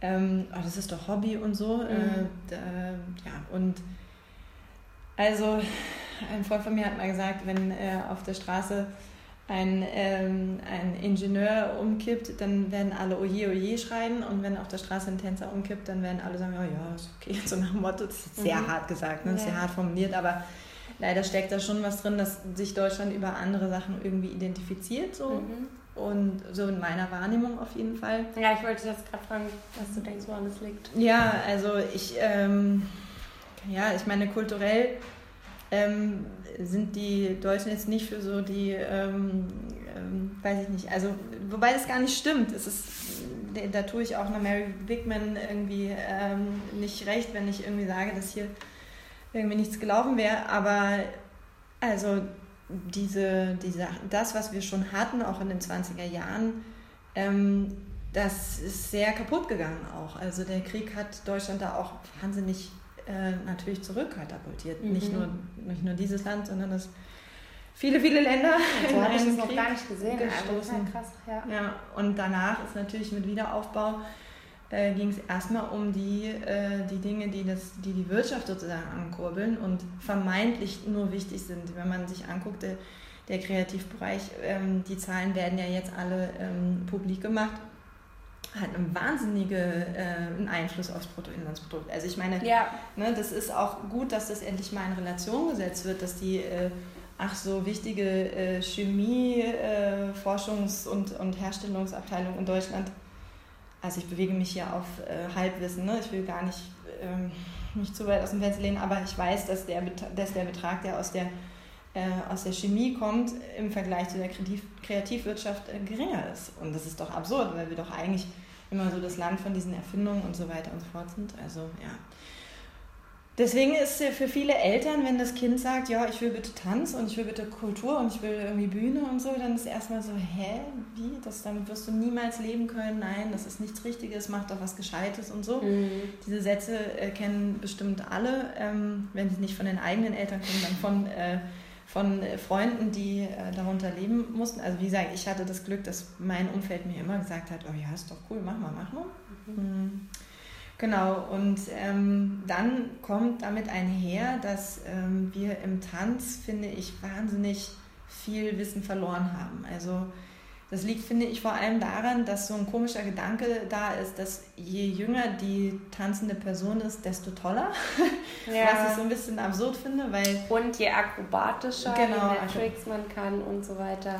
Ja, und auch so dieser Anspruch so nach der ewigen Jugend und äh, irgendwie so, das ist total, das finde ich total wahnsinnig und ich kann, es gibt einfach viele älter gewordene, also ich meine damit so Leute, die dann irgendwie Richtung 40 oder 50 gehen, die dann einfach komplett sich vom Tanz entfernt haben und damit aber eigentlich ihr Wissen nicht weitergegeben haben. Und ich habe den Eindruck, dass es im äh, Schauspiel anders gelaufen ist und äh, die auch viel früher schon angefangen haben, irgendwie richtig sich stark zu machen und zu mhm. sagen, so hey, eine schauspielende Person braucht gewisse Regeln und man kann nur von so und so vielen Stunden am Tag arbeiten und es gibt ein Anrecht auf Pausen, es gibt ein Anrecht auf einen Rückzugsort, eine Umkleidekabine, man muss so ne, maximal so und so viele Stunden in der Woche und so.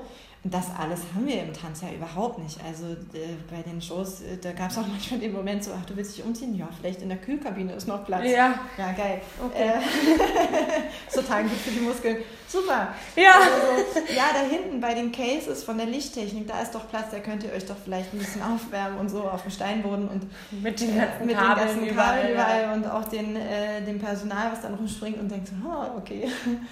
Also genau, da ist einfach kein, keine Wahrnehmung da und das, ähm, was mir auch auffällt, ist, dass ähm, oft im Tanz halt auch Disziplin eingefordert wird über das Gefühl von, du bist nicht gut genug. So. Also in vielen Tanzschulen hatte ich bisher den Eindruck oder auch von vielen Dozenten, was, so, was ich früher mal so gesehen habe, ist dieses Ding von so, ähm, du musst dich irgendwie beweisen die ganze Zeit und immer, immer nach vorne drücken, drücken, drücken, Mhm. drücken, drücken.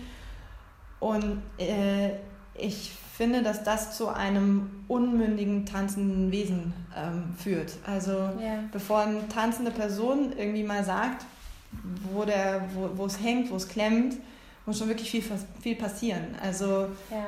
Und dann sollst du aber aus der Ausbildung kommen und Persönlichkeit haben und deinen eigenen Stil und genau alles wissen und kennen.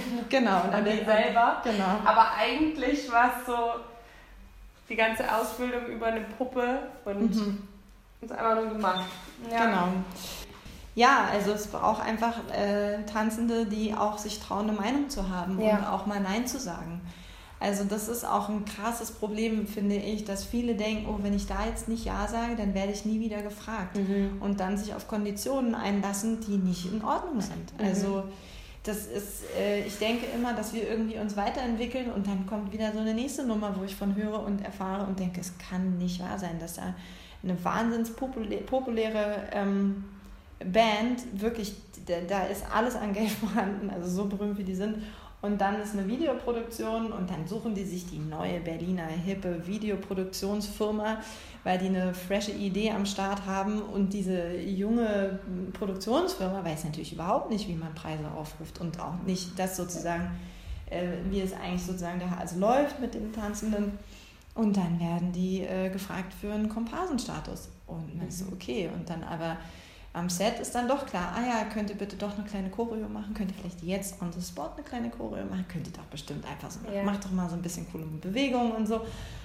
Und äh, das ist einfach ein No-Go. Und es passiert aber immer wieder. Und die Leute in meiner Welt, würde ich mal sagen, fallen immer wieder drauf rein, dass sie denken, oh, ich, wenn ich da jetzt dabei bin, dann werde ich bestimmt wieder gefragt. Mhm. Und das ist aber äh, the unlikely case. Also das Ah, und da muss eigentlich was, da muss sich was verändern. Und ähm, nun ist jetzt Deutschland, wenn man es vergleicht mit äh, England, ganz anders aufgestellt. In England gibt es einfach viel mehr Agenturen Mhm. und man ist als Tänzer gar nicht so alleine unterwegs, sondern bist eigentlich immer bei einer Agentur. In Deutschland bist du eher der Freiberufler, der seinen eigenen Weg so geht, was ja auch, also ne, diese Freiheiten zu haben, ist auch nicht, nicht zu vergessen schön. Ne? Also es ist auch toll, dass man so frei sein kann.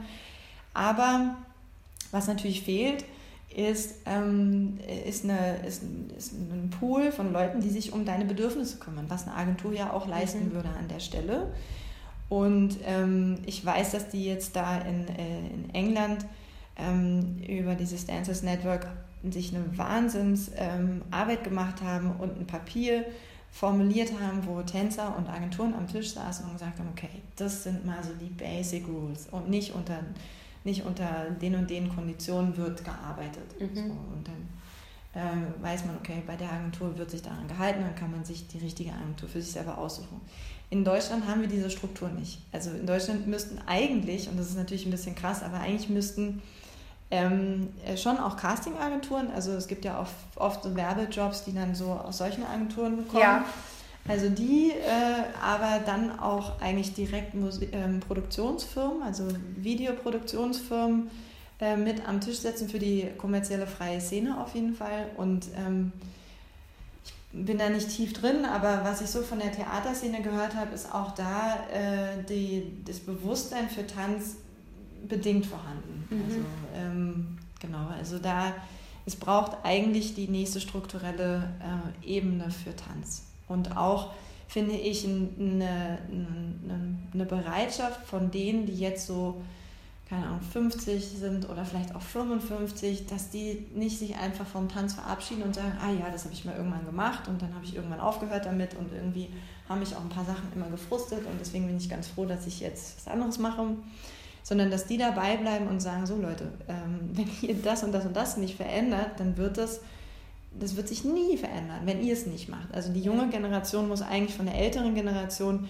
erzogen werden, zu, ähm, zu, dazu eine Meinung zu haben und zu sagen, nee, hör mal zu, das mache ich nicht. Und dann so stark zu sein und nicht zu denken, oh Gott, Hauptsache, ich werde mal irgendwie irgendwo gebucht und kann mal meine ersten äh, Dinger irgendwie zeigen. Äh, und dann halte ich da meinen äh, mein Körper einen ganzen Tag lang in die Kamera und kriege irgendwie 50 Euro, das ist wirklich äh, unter aller mhm. Kanone mhm. so. Also dieses Bewusstsein, das äh, ist was, was wir an der jungen Generation immer wieder wachholen müssen. Mhm. Und ähm, die Älteren dürfen nicht frustriert sein und denken, oh Mann, ähm, also man braucht da schon auch Verständnis, weil natürlich ist es, wenn es eine berühmte, ähm, berühmte Band ist und dann kannst du für die tanzen, natürlich ist es irgendwie auch äh, attraktiv, da sich irgendwie dabei zu sein und man denkt, ah cool, ich bin irgendwie part of it. Äh, aber da ähm, braucht es braucht eine Veränderung. Deswegen sind alle die, die jetzt auch anfangen, da äh, mehr zu informieren und das in ihre Programme einzubauen und äh, wir haben ja auch diese äh, Dancers Connect und ja. so. Ne? Also es, es, fängt was an, es ist was in, im Umbruch und äh, weiß nicht, also wenn ich mir da ein Wunsch äh, wäre, äh, dass wir als nächstes, ähm, dass man mal so ein Papier verfasst, was ein kommerzieller freier Tänzer, oder was heißt, muss ja nicht nur commercial sein, aber ich meine damit freiberufliche tanzende Personen, ähm, dass da klar ist, okay, also nicht unter dem Stundensatz, nicht unter dem Tagessatz, die und die Konditionen zum Ort und so weiter müssen irgendwie eingehalten ja. werden. Äh, das muss alles irgendwie safe sein. Ich habe äh, von einem Tänzer, der auch äh, Schauspieler ist, der hat mir mal erzählt, ich habe mich mit ihm darunter unterhalten. Also, ja klar, es ist total absurd. Ein, ein Hund im Schauspiel hat mehr Rechte auf dem Papier als ein Tänzer im, im Filmbusiness, weil es die einfach Nur weil es halt aufgeschrieben wurde. Genau. Es gibt oh mein diese, Gott. Ne, also Das ist total absurd. Das ist fatal. ja, wir brauchen Papier. Also ja. wir brauchen Leute, die sich, die bereit sind, ihr, äh, ihr, ihr Wissen, was sie aus, äh, weiß nicht, aus einem BWL-Studium oder einem VWL-Studium mhm. oder was weiß ich, haben, dass die da, da brauchen wir Leute, die den Tanz am Herzen liegt, die das vielleicht als Hobby gemacht haben und sich aber irgendwie, weiß ich nicht, das ist ja auch, hat was mit Selbsterstellung zu tun, mit sich immer preisgeben und so. Ähm, und die das vielleicht auf dem Level nicht wollten, aber wissen einfach, wie wichtig und wie toll und wie schön Tanz ist und dann in ihren, mit ihren anderen Fähigkeiten sich hinsetzen und sagen, okay, ja, jetzt machen wir mal ein Papier. So. Und äh, dann eben unter den verschiedenen Lehren gleich abge, abgeklopft, okay, sozialversicherungsrechtlich hat das die Konsequenz, das hat die Konsequenz, dass man das halt auch in diesem deutschen Staat verankern kann. Also äh, da muss ja schon auch sich also wir können jetzt nicht so tun, als könnte man alles umstülpen. Wir müssen schon auch mit dem System, was es gibt, äh, gucken, welche Möglichkeiten gibt es da. Und wenn man nachfragt, sind ja eigentlich immer alle dafür. Also es gibt wenig ja. Leute, die sagen, ja nee, man muss die Leute ausbeuten und so, sondern im Gegenteil, eigentlich ähm, ist schon der, der Grundgedanke, dass man mit Wertschätzung eigentlich mehr erreicht. Also es ist schon eigentlich da. Das muss man halt aber Jetzt müssen auch wir, Tanzwelt, muss auch konkret werden können. Also man muss ja. sich auch einigen können. Und dann, es wäre total toll, wenn, weiß ich nicht, sich 100 ähm, freiberufliche Tänzer, Tänzerinnen aus Deutschland, die irgendwie eine Appearance auf Instagram haben, wenn die sich alle auf dasselbe Papier einigen würden, wo drauf steht, das und das und das und das sollte man nicht unterscheiden, ähm, sondern hier äh, müssen wir safe sein und das auch so als, okay, du willst mal tanzen, guck dir das an. Schau dich auf diesem Papier mal, äh, das, das macht, also check your accounts auch. Also mhm. man muss da wirklich auch reingehen. So. Und zwar nicht nur die Tanzcounts, sondern auch die Zahlenwelt da drumherum. Mhm. Und wissen, was man wert ist. Und bei diesem Wissen, was man wert ist, kommt es dann eben auch wieder auf, den, auf die Lehrperson an. Wenn man die ganze Zeit äh, äh, Tanzstudierende, ähm, denen die vermittelt, ah, du bist nicht gut genug, du musst noch krasser arbeiten, du musst dich noch mehr, du brauchst noch mehr, pam, pam, pam, und so auf dem Level ähm, unterrichtet und die Disziplinen versucht immer anzuschüren und mhm. so, ne, den Fleiß herauszukitzeln aus den, aus den äh, Tanzenden, dann wird man im Endeffekt auf der menschlichen Ebene das ja auch irgendwie Ja, äh, natürlich. fördern. Ne? Also, ja, klar. äh, Im Bestfall ist es, man kann den Leuten vermitteln, hey, du bist, du bist als See, an, an, als Person erstmal gut so, wie du bist. So. Ja. Du bist richtig. Du, du, du bist grundsätzlich erstmal richtig. Und jetzt arbeiten wir an Fähigkeiten. Und wenn du, wenn du, äh, weiß nicht, den Sprung, die Drehung, die, diese, dieses Floorwork-Element oder was weiß ich, was einen höheren Anspruch oder die Schnelligkeit in Choreografien äh, haben willst, dann müssen wir jetzt arbeiten. Und dann darf man natürlich auch dastehen und richtig ähm, motivieren und Mhm. äh, die, die wirklich rausholen, die Kraft, aber nicht über die Knute von du bist nicht gut genug, sondern hey, geil wie du bist und jetzt let's go. Also Ja. nach vorne. Ne? Das, das ist auch ein Umdenken, was quasi in der lehrenden Generation äh, stattfinden muss, Mhm. finde ich. Also, genau. Bin ich voll bei dir. 100%. Cool. Nee, wirklich, das glaube ich wirklich. Und ähm, aber da glaube ich, ist auch ein bisschen schön oder Glück im Tanz. Ich sage nicht immer häufig, aber ich würde sagen öfter als jetzt im, im normalen Schulbetrieb oder so, dass äh, Dozenten aus Leidenschaft unterrichten Mhm. und deswegen auch ähm, bereit sind zu reflektieren und m- was zu verändern. Ja, auf jeden Fall. Das ist auf jeden Fall was Positives.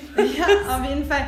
Ja, ich meine, wenn man, äh, wenn man Tanzdozent wird, macht man das nicht, weil man denkt, oh ja, damit kann ich gar nicht gut leben. Ja, da kriegt Herzlich Beamtenstatus oder so. Nee. Auf gar keinen Ja. Fall. Ja, das macht man auf jeden Fall aus Leidenschaft. Mhm. Genau. Ja. Ähm, die einzige Frage, die man sich dann sozusagen persönlich stellen muss, ist, inwieweit, was ist die Anerkennung? Ne? Also Ja.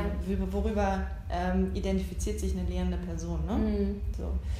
Äh, wegen Beamtenstatus, also äh, was ich auch finde, was man mal äh, umsetzen sollte, äh, ist, dass Tanz als äh, Schulfach äh, etabliert wird. Ne? Absolut. Ja. Also wenn man sich überlegt, dass ähm, äh, Gesang oder halt Musik äh, fest verankert ist im Schulbetrieb, auch Sport ist fest verankert im Schulbetrieb ähm, und äh, durch, also Schauspiel ist durch diese ganzen DS, DS ist total gängig geworden an Schulen, also noch mehr als zu meiner Zeit, als ich Was äh, ist Abi, äh, darstellendes Spiel. Ah, okay. Genau. Und es gibt wahnsinnig viele, äh, gerade Oberschulen, die feste DS-Kurse haben an ihren Schulen. Ähm, und somit auch Leute, die halt aus dem Schauspiel kommen, da irgendwie in, im Schulbetrieb, im deutschen Schulbetrieb stattfinden können. Aber Tanz ist einfach krass unterrepräsentiert. Also Mhm.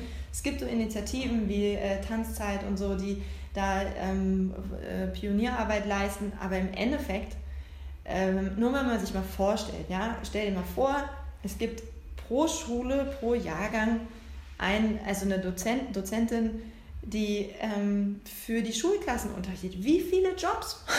Ja, Also, könnte man ne? schaffen. Ja. Wow, in einem Schlag. Und die das auch gern machen, Genau, wahrscheinlich. total Absolut, gerne Weil man weiß ja auch nicht, welches Talent einem dann auf einmal vor die Nase fällt. Oder was, ich meine, wenn hätte ich damals in der Schule früher das gerafft, wäre vielleicht mein Weg auch ganz anders verlaufen und ich wäre äh, früher dran gewesen, zum Beispiel oder so. Das Einzige, was wir hatten, war ab und an mal äh, im Sportunterricht. Dann hatte ich halt Sport als Leistungsfach, dann konnte ich es auch als Prüfungsfach nehmen und da wurde auch ein bisschen mehr getanzt. Aber also das würde ich jetzt heutzutage nicht ernst, also äh, ernst nehmen so richtig, weil halt Ja, ja, klar. auch die Lehrer konnten ja auch nur das geben, was sie halt äh, in petto hatten. Ja. Und das war jetzt auch nicht das Gelbe vom Ei so. Ja, ja. Das Einzige war, eine Sportlehrerin meinte mal, also mit deinen Füßen wärst du super fürs klassische Ballett geeignet. Es ging halt hier rein und auf, auf der anderen Seite wieder raus. Mhm. Weißt du, das war, und das war rhythmische Sportgymnastik mit dem Band. Genau. Das habe ich nicht, ich habe da nicht gedacht, ach, vielleicht sollte ich ja dann mal eine Ballettstunde nehmen. Ja. Niemals. Aber ja, wer da wirklich, es gibt ja sonst nur, also ich komme aus Baden-Württemberg und da gab es nur AGs und das war's. Und dabei gibt es ja, ist es auch so breit. Du könntest ja auch, keine Ahnung, ein Schuljahr nur Gesellschaftstänze durchnehmen. Historisch, bewegungsmechanisch und äh, was weiß ich, da gibt es ja so viele Zugänge dazu, musikalisch, gesellschaftlich, was halt das, also Ja, auch der soziale Aspekt, wenn alle gemeinsam Ja. im Raum stehen und eine gemeinsame, und wenn es die leichteste der leichtesten Choreos ist, aber Ja, für absolut. so eine Schulklasse, also alle die, die meinen Schulworkshop äh, gegeben haben, da habe ich sehr viele auch schon äh, gegeben in meinem Leben an verschiedenen äh, Grund- und Oberschulen. Das ist so ein Effekt für die Schulklassendynamik. Also ähm, wie, ja, es, also ich finde, da müsste eigentlich eine Novelle her und äh, Tanz sollte ein Unterrichtsfach sein Ja. an Grund- und Oberschulen. Die kommen so halt gut. schlafend rein und gehen wach wieder raus Ganz meistens. genau. Ja, Ja, das und sind stimmt. viel mehr in sich selbst verankert, haben Bezug zum äh, im Raum, nehmen sich mehr wahr Mhm. im Raum und mit den anderen zusammen. Ja. Also es, mehr kannst du ja eigentlich nicht äh, äh, dir wünschen. Ich habe eine Kooperation mit dem Hermann-Hesse-Gymnasium und ich werde nicht vergessen, wie der, wie der damalige äh, Schulleiter, der war dann mal hier und hat sich das Studio angeguckt, also weil das Studio ist genauso weit entfernt wie der Sportplatz von der Schule, deswegen Mhm. äh, ist das wegetechnisch okay. Und dann hat er, also hat er so in die Räume geguckt und mich dann so anguckt, meinte, allein, dass die sich im Spiegel angucken müssen die ganze Zeit und sich dadurch, also reflektieren, ne? Ja, ja, auf, klar. auf dem einfachsten Level, äh, äh, das ist schon total viel wert. Mhm. Ich sage, okay, krass. Also, ne, äh, ja. Ja, weil, äh, also hatte ich auch mit einer mit ein paar Freundinnen schon Unterhaltungen darüber, weil du ja auch eine Persönlichkeitsentwicklung dadurch Mhm. machst. Also eine Tanzausbildung über drei Jahre jeden Tag sechs Stunden dich im Spiegel anschauen, Mhm. wenn man da nicht die Persönlichkeit entwick weiterentwickelt, also Ja, ja. braucht es auch Talent für wahrscheinlich, aber Fall, ja. das ist, du musst dich ja so viel mit dir selber beschäftigen und was kann es Besseres geben für Jugendliche im, ja. in so einem Alter. Und was auch total interessant war, eine Kollegin aus der Ausbildung hat mir mal erzählt, dass in Eng kommen wir wieder zu Mhm. England, die sind irgendwie einen Schritt voraus, Auf Gefühl. Fall. Ja. Aber da gibt es wohl auch eine Schule mit ewigen Wartelisten und super schwer reinzukommen. Aber die ähm, verbindet auch diese ganzen Kunstfächer mit wissenschaftlichen Fächern. Mhm. Auch Mathe und so in den kleineren Klassen. Dann müssen die irgendwelche Rechnungen vorrappen oder sich was halt ausdenken. Mhm. So der kreative Bereich wird Mhm. übertragen und die sind super intelligent alle Mhm. und machen irgendwie mit 17 ihr Abitur, so Mhm. Englisch, englischen Abschluss halt und mit Noten von 1,0. Mhm. Also Mhm. Ja, super. es ist echt spannend. Ja, da, also in dem Bereich können wir hier in unserem schönen Land echt noch ein bisschen auf, Ja. aufholen. Das wäre gut. Und wenn du jetzt noch äh, eine Sache Zuhörern mit auf den Weg geben kannst, was der Einzelne tun kann oder die Einzelne. Auf jeden Fall nicht die Lust am Tanzen verlieren. Also Mhm. wirklich äh, der Freude, die man da verspürt beim Bewegen, nachkommen und äh, den Nachbarn ruhig mal auf die Nerven gehen. Äh, vielleicht nicht nachts, aber so in den normalen Uhrzeiten äh, haltet euch nicht zurück und äh, geht eurer Leidenschaft nach. Und die Orte, die euch wichtig sind und die Dozenten, die euch wichtig sind, bleibt an denen dran und äh, bleibt denen auch irgendwie auf eine Art treu. Also das ist äh, wichtig für die. Und ja, also ich mache da auch jetzt natürlich noch mal kurz Werbung für meine Crowdfunding-Kampagne, Ja, weil ähm, ich, also das Studio, ähm, damit wir wirklich bestehen können, zumal wir überhaupt nicht wissen, wann es wieder weitergehen kann. Also es ist ja so unsicher, wann da irgendwie eine Erholungsphase mal äh, stattfinden kann, äh, solange wir so krass weniger tun können, als wir normalerweise tun, brauchen wir wirklich Unterstützung und das auch in Form von Spenden und, ähm, und, und Geldgeschenken im Endeffekt, weil wir sonst, also ich weiß einfach nicht wie. Also die- klar, die Anträge bei, dem, bei den staatlichen Hilfen, die laufen, aber wie gesagt, es sind keine 100% äh, Lösungen, sondern eher so 70 und dann kostet der Steuerberater so oder 60. Oh, Das ist echt auf jeden Fall eine andere Nummer. Ähm, Und da jetzt nach einem Jahr sind alle Reserven und äh, Puffer aufgebraucht. Also es gibt keine andere Lö Lösung gerade. Also deswegen, wenn ihr irgendwie, wenn es euch in der Hinsicht irgendwie leicht fällt oder irgendwie es möglich ist, dann ähm, ja, klickt euch mal auf äh, Start Next in unsere Crowdfunding-Kampagne. Ja, Safe Motion Stance Studio. Das, ähm, das ist verlinken wir euch in der Infobox. Cool, das ist auf jeden Fall cool, dass das, ähm, Ja, klar. Das ist auf jeden Fall super, genau. Und ich finde voll schön, dass wir ähm, über so viele verschiedene Themen reden konnten gerade und nicht eben nur so auf die Situation von unseren Motions, sondern eben von der Tanzszene in ganz Berlin und auch eigentlich deutschlandweit. Also genau. Mal sehen, vielleicht ändert sich ja was durch die Krise, mehr Aufmerksamkeit. Ich bin sicher.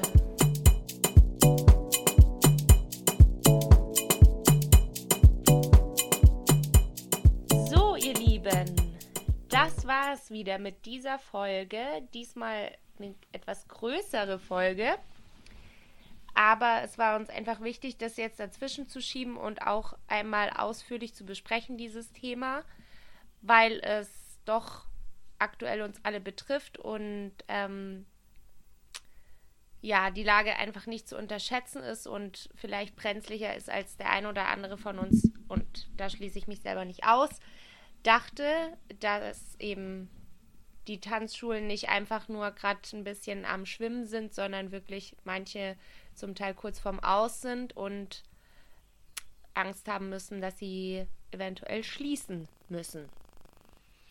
Genau, und vor allem ist es, glaube ich, jetzt wichtig, dass wir uns alle klar werden, dass es ein Problem ist, was wir langfristig haben. Also wenn hoffentlich bald irgendwann Normalität einkehrt oder zumindest eine neue Normalität mit vielleicht neuen Regelungen, wie wir trotzdem weiterhin trainieren können, dass es sein kann, dass Tanzschulen wie des Motions welches für viele mittlerweile bestimmt auch ein Zuhause geworden ist oder einfach ein Ort, an dem man sich wohlfühlt, ähm, nicht mehr sein wird.